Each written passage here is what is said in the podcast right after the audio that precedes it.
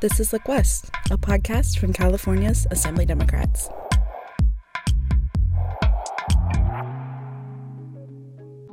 Hi, I'm Brandon Goebel with Look West. This episode deals with gun violence and mass shootings and the efforts to stop it.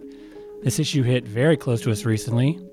Our coworker and one of the Look West podcast producers, Henry Lo, is from Monterey Park, the community where a gunman killed 11 people back in January. We worked together to produce this episode. Henry went with me to the place where the shooting happened to talk a bit about what that was like and how the community is coping. I'm here with Henry Lo, former mayor of Monterey Park, and we're currently located just outside of the ballroom dance studio where a gunman opened fire, killing 11 people and injuring nine others that were celebrating Lunar New Year in January of this year.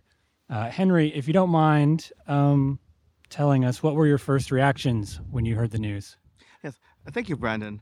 You know, my first reactions when hearing the news was, I think, initially uh, shock and disbelief uh, that this incident had occurred. Um, early in the day, uh, the city of Monterey Park um, had celebrated uh, the opening ceremony of our Lunar New Year festival, which took place maybe 50 feet away from the uh, Star, Star Ballroom. Uh, for three years, the city was unable to hold its Lunar New Year festival because of the pandemic, and so when we were able to finally gather um, in celebration, it felt like we had turned a corner, and it was a joyous time for the community, um, which was then uh, uh, punctuated a few hours later by the news of the shooting. And I think uh, I was just stunned. And after that initial shock and, and being stunned, it, it, it my my uh, feelings, my reactions changed to concern. Um, you know, what what what about the people in the ballroom? Um, uh, were injured? Were there any casualties? Um, and then also, was this gunman still at large? And also, uh, for our own first responders, our uh, police and fire paramedics, uh, you know, what, what were they uh, seeing on the scene? How were they doing? How are they uh, coping? Um, uh, because I think once, my understanding that once the um, 911 calls were made, um, our first responders uh, uh, showed up within three minutes uh, to the Star Ballroom, and I was just in my head just trying to figure out what was going on. We don't often talk about what a community fully goes through and what the mindset is like months after a tragedy. Can you explain what the overall kind of mindset and demeanor is for the residents of Monterey Park uh, since that tragic event? Sure, thank you. I think right now the overall mindset and demeanor for our residents here are uh, just trying to make sense of what transpired uh, here at the Star uh, Ballroom. Um, I mean, when I think about uh, January 21st, it was uh, a time of excitement and celebration because it was the beginning of the Lunar New Year season. Then followed by collective shock, grief, and sadness um, for the shooting here at the ballroom. Um, and I think people are trying to also uh, move on um, and to uh, be able to continue on uh, with their daily lives. Is there anything else you'd like to say? Uh, sure. Thank you so much. Um, you know what I, um, while the last few weeks have been a challenging time for us, uh, but this community is not unfamiliar with adversity. Um, like all communities across California, we weathered the COVID 19 uh, pandemic um, and continue to thrive as a community. And I am confident that uh, Monterey Park will uh, overcome this recent tragedy because we are a resilient community. We are a community that, for its, its entire history, has been one in which families have wanted to move here to raise a family. We have um, great local family-owned businesses. Um, uh, we have um, diversity of great restaurants, and um, I am confident that we will emerge from this tragedy um, stronger than ever. Henry joins me here in the studio. Thanks for uh, sharing with us, Henry. Thank you, Brandon, for having me on, on the show today, and I'm very uh, pleased that we were able to work on this project together. uh, you know, I think what uh, the incident in Monterey Park has demonstrated, and it's been eight weeks now since we had our shooting tragedy, uh, that no community is safe or immune from gun violence, and probably all the more reason why this is a uh, state and national conversation we need to have. Absolutely. Um, Henry, one of the reasons why this uh, tragedy wasn't even worse is because of a man named Brandon Tsay. Uh, you spoke with him recently. Why don't you talk a little about him? This tragedy on January 21st uh, probably could have been much more worse because the gunman, after he finished um, shooting and committing uh, his murders at the Star Ballroom in Monterey Park, then proceeded to another ballroom uh, called the Lai Lai Dance uh, uh, Ballroom in Alhambra.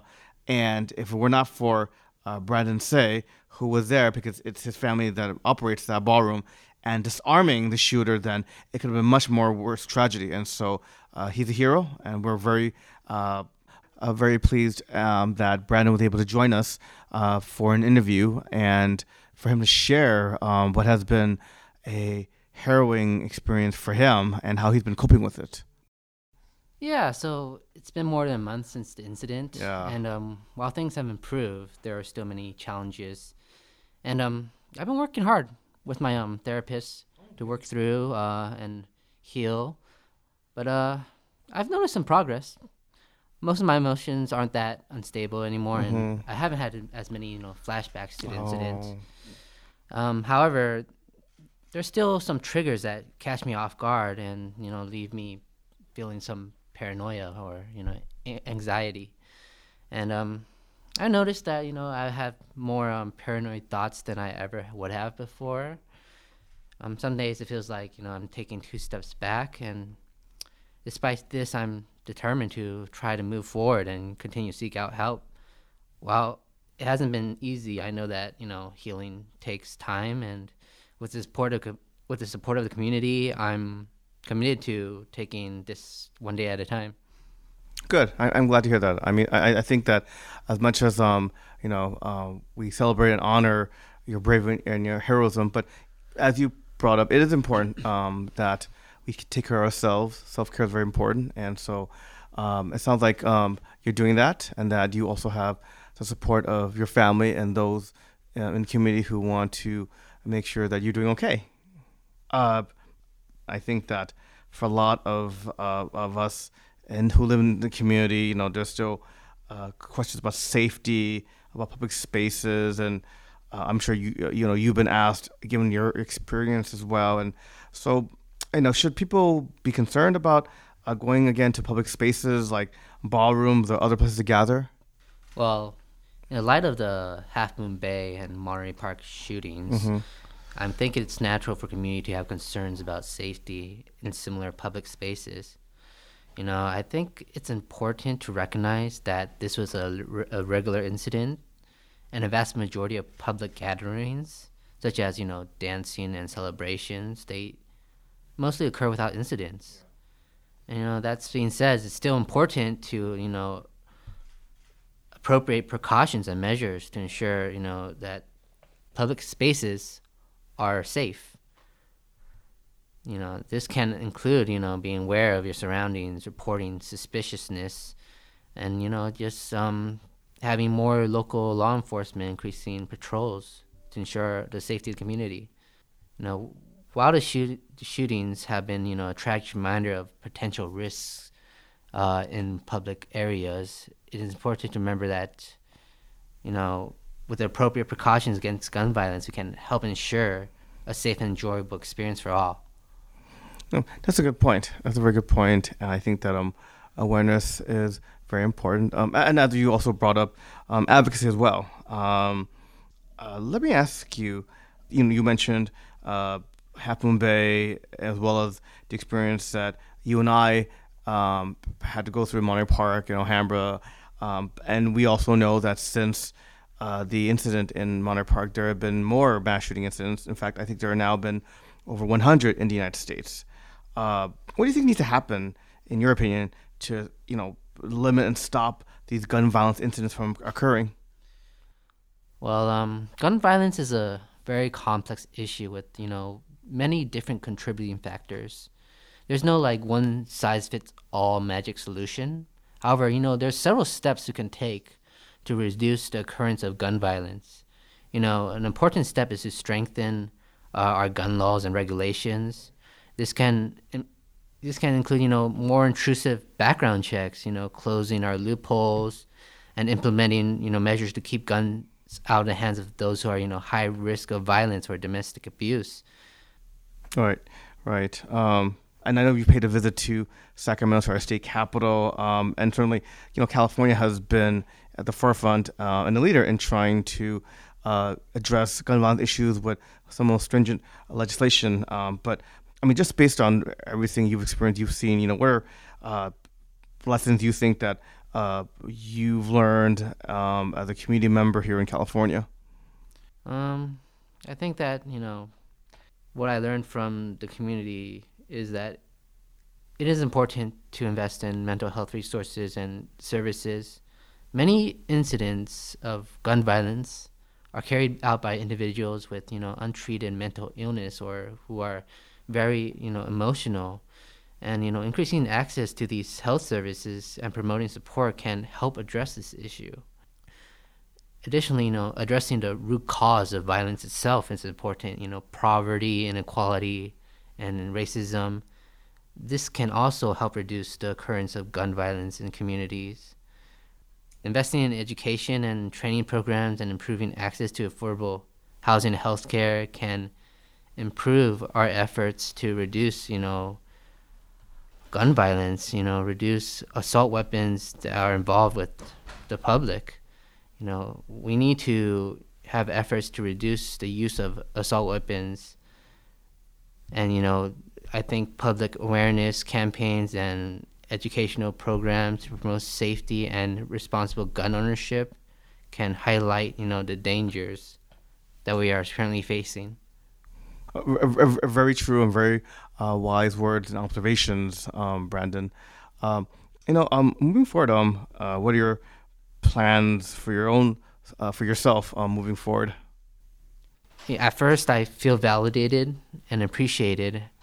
However, at times, I feel the pressure of living up to people's expectation and maintaining this status there has been loss of privacy for me and scrutiny from the public eye. And I have to deal with trolls and critics who, you know, want to tear me down. And um, I'm constantly, you know, being worn down by constant attention. So right now, what I most want to do is um, try to process, you know, where I am in life and w- what my goals are uh, you know, we thank you for, for um, your candor um, about um, how you've been processing the last uh, few weeks. And I think that as much as uh, you know we've praised you, and certainly uh, the community is very grateful for all that you've done. But you know, at the end of the day, um, you know, you have your own uh, personal wellness needs, and I think we need to respect that and make sure that um, you know we support you as well. And so, uh, Brandon, Tsay thank you so much for joining us today on Look West. Thank you. I appreciate you inviting me here on the talk show. Brandon Tsay truly is a hero, and it was so nice for him to be a part of this episode. Another person impacted by the shooting in Monterey Park is Assembly member Mike Fong. Uh, Henry, you sat down with him as well. Yes, Brandon, I did sit down um, with Assemblymember Fong in our studios to ask him how he's been impacted um, because he, he, as the assembly member of the 49th district, represents Monterey Park and Alhambra. And uh, he also um, shared with us uh, responsibility of making sure that his constituents, his community was uh, doing all right, uh, had the resources it needed in um, processing this tragedy, and also the legislation uh, that he has put forward as a result of the uh, tragedy on January 21st. Welcome, Assembly Member Fong. Thank you so much, Henry and DCO, for having me here today. Uh, today, um, we are recording an episode about gun violence, and unfortunately, uh, this is an issue which uh, became very close to our home uh, with the uh, shooting incident in Monterey Park on January 21st. And, um, you know, we just want to ask you to begin, you know, how has it been for you, um, not just as a, the representative, but also as a resident, um, for you, your community, your family? How has it been these past few weeks? When I received the news that Saturday evening of the tragic mass shooting that took the lives of 11 individuals and injuring nine in Monterey Park and our district in San Gabriel Valley, that news was devastating. Uh, but it was even more devastating and tragic that this took place during a time when the community was gathering with family and friends to celebrate the Lunar New Year, uh, to celebrate the Lunar New Year of the rabbit, a symbol of hope and peace. And when that hope and peace was shattered in a matter of moments, it personalized everything. Uh, we know that our community lost moms, dads, uncles, aunts, grandmas, grandpas, cousins, and friends. And I had a friend who lost her aunt. And these are neighbors, community members, family members that loved ones will not have the opportunity to see again. And it was just so tragic. Uh, in terms of how the community is feeling, it's been a challenging time in the community. As we've seen, it's uh, a lot of trauma and everyone's grieving. And we're really making sure we're trying to get resources on the ground.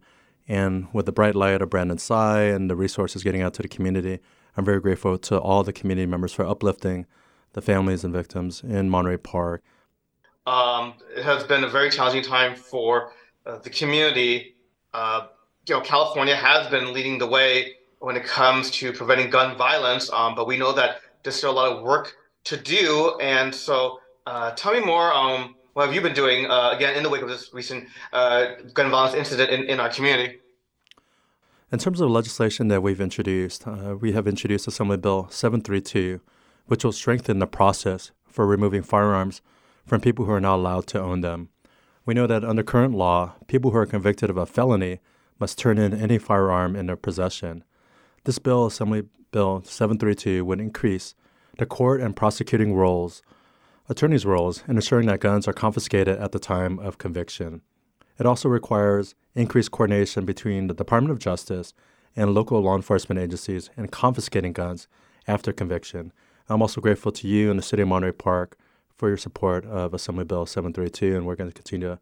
We know there's a lot more work uh, to be done around legislative issues. In addition, I've also introduced Assembly Bill 733, which would prohibit state and local agencies from selling firearms, firearm parts, ammunition, and body armor.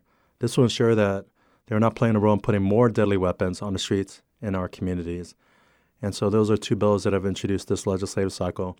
And I'm also proud to work with my colleagues from the Gun Violence Prevention Working Group, as well as we look at legislation to address this crisis in our state. You mentioned, you've shared with us that you're working with a gun violence prevention working group.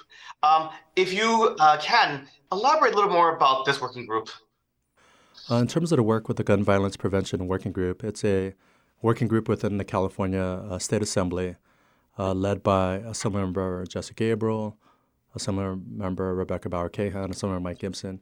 Uh, a number of members are part of this gun violence prevention working group, and we had a recent meeting recently to discuss some of the legislation uh, that is proposed this legislative cycle and how we can continue to look at groundbreaking package of gun safety bills that will continue to strengthen prohibitions against ghost guns, restricting the marketing of firearms to minors, to look at additional bills that will continue to serve as a national model for sensible gun safety reforms here in California and uh, across uh, our great state. There are, some, there are some who would say that, um, again, you know, California has been a leader in this issue um, and that we already have a lot of uh, gun violence related legislation on the books um, in terms of prevention. Um, has it been enough?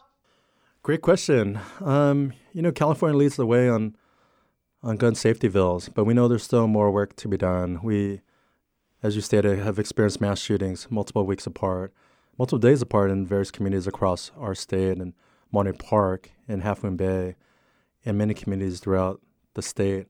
And we still know that we also need to continue to track federal law, which continues to evolve as the laws of other states as well evolves as well. And we need to continue to look at how we can prevent loopholes in current law that bad actors are looking to exploit. And we need to be, continue to be vigilant and update state law to keep our communities safe. And we know that we also must continue to do more to enforce the laws that we have passed And we also must look at how we can increase funding to educate Californians about the life saving tools that we already have, like gun violence restraining orders, also known as the red flag law. Under the red flag law, individuals who are concerned that their family member, roommate, co worker, or friend may harm themselves or somebody else may contact law enforcement who can and will may seek a restraining order prohibiting those individuals from owning firearms. But we also know that these tools only work when people know how to use them. So education must be done in multiple languages. Really make sure we get this language information out in multiple languages and in a language, and working with our ethnic media to really make sure that this information is presented out in all communities. And that is why I have also submitted a budget request for $5 million to expand our current education efforts around the red flag law here in California. Um, although California um, has uh, been really pushing aggressively uh, to do its part to uh, minimize gun violence, but um, you know we are part of a federal system, and so um, you know what is that um, at the federal level you think that needs to be done? Thank you so much, uh, Henry, for that great question. We need to continue to track the legislation at the federal level to make sure that our state laws respond to the federal court rulings. We need to continue to advocate and advocate our issues with our federal partners, whether it's the president, whether it's Congress, the Senate, and to really make sure that we're continuing to amplify the importance of gun safety laws to prevent gun violence um, that is impacting our state, and impacting our country. And so we know that California still leads the way in preventing gun violence. Is proud, California is proud to be on the front lines of the fight against gun violence with some of the guns, strongest gun safety laws in the nation. We all, but we also know that we need to do more.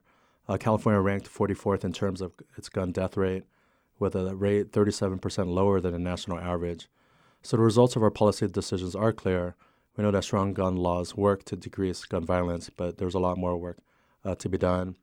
So there's a lot then that um, the rest of the nation can learn from California's example. Isn't that right? Absolutely. California is a leader when it comes to preventing gun violence.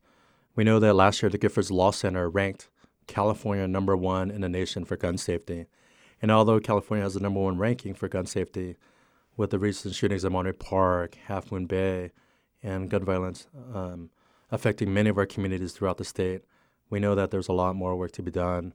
And we know with a strong package of gun violence prevention bills introduced this legislative session, California will continue to serve as a national model for sensible gun safety reforms. Thank you so much. Assemblymember Mike Fong with the 49th District. Thank you so much, Henry and DCO. Keep up the great work. Our thanks to Assemblymember Fong for talking with us. Assemblymember Fong mentioned the gun violence prevention working group made up of several Assembly Democrats. One of the most outspoken members is Assemblymember Mike Gipson. Henry, you also spoke with Assemblymember Gipson in our studios. Yes, that's right. We also uh, spoke with Assemblymember Gipson, and uh, he shared why this is such a personal issue for him, and also why that he has been steadfast in addressing gun violence through numerous legislation during his time in the um, assembly. Assembly member, how are you doing today? I'm doing well. How are you? I'm doing well, and thanks so much for joining us today for today's uh, pod episode about gun violence legislation. Um, you know, tell us, um, you know, why is that issue so important to you uh, personally? It's very personal to me. I mean, one who uh, son was uh, and, and, his fiance was both um, in a drive-by shooting. Um, you know, I want to pause for a moment, and someone would say the assembly member's son and the son's fiance involved in a drive-by shooting? Did they live? Yes, both of them live. My son was shot twice in the back, um, and his fiance was shot in the leg. Gary, who's 52 years old at the time, was killed in his car. Um, and a gentleman who was working on his car was shot in the hand. So three people survived, and there was one person, a father of three, who lost uh, his life um, in that drive-by shooting. And I say that because no one is immune even a member of the California legislature, uh, someone who was a former police officer, no one is immune from gun violence. And so I take this very personal. Uh, I've been involved in sensible gun legislation since I've been elected um, to the legislature 2014. We have a proliferation of guns on our streets. We have mass um, murders, shootings taking place um, literally almost daily somewhere um, around the country. And we have to do everything we can in this space um, to reduce the amount of people who have access. It has nothing to do with the Second Amendment, but we have to do everything we can in a very thoughtful and a balanced way. That's the reason why um, Assembly Bill 1089 is so important to me. When I authored ghost legislation last year and the governor signed that those bills into law, um, there's a loophole, and I want to close a loophole. And Assembly Bill uh, 1089 closed that loophole. And uh, tell us more why this legislation is also so important and needed right now in California. Well, it's needed. You look at what just happened in Monterey Park. I don't need to go, you know, I can go from Monterey Park to Half Moon Bay, um, to Oakland, to um, um, Colorado Springs at the nightclub that I visited personally, um, where a gunman um, took uh, individuals' lives uh, by walking into uh, a gay bar and uh, commenced shooting. Uh, we want to prevent those kinds of things from happening.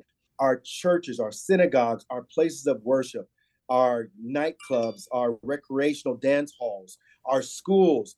We have people who are targeting the people who will go to those places um, and use weapons of mass destruction to take um, their lives away. And so we have to do everything that we can in a very thoughtful way, an aggressive way, to restrict these kinds of situations from taking place, um, not only in the state of California, but also in this country. Um, let me ask you, um, what else do you think needs to be done? I mean, there are those who will say that California already has a lot of gun related legislation had over the years. Is it enough? Is it enough?